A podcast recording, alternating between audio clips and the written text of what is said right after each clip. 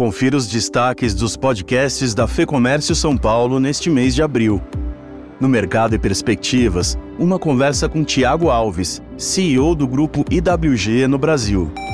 A flexibilidade hoje é uma arma tão poderosa que ela é comparada diretamente com a remuneração. Então, quando eu vou contratar, hoje eu penso qual salário eu vou oferecer.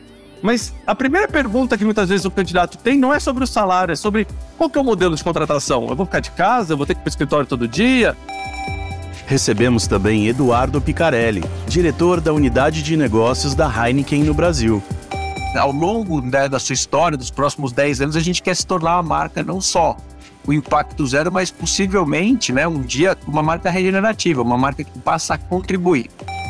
No podcast do Conselho de Economia Empresarial e Política, a conjuntura no Brasil e no exterior. É, a agenda política em Brasília predomina sobre a agenda econômica. O combate à fake news, por exemplo, mobiliza mais do que o combate à inflação. No Economics, André Saconato e Sarina Manata discutem propostas e impactos da reforma tributária. O ideal seria fazer um arcabouço mais restritivo, depois fazer uma reforma administrativa que gerasse eficiência para os recursos, e aí depois eu vou discutir a tributação, como vai ser feita, como vai ser dividida.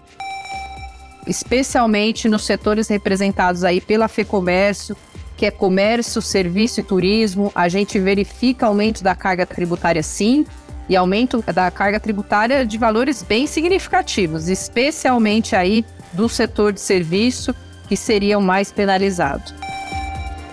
Mais do que representação, aqui você encontra orientação e conteúdos estratégicos.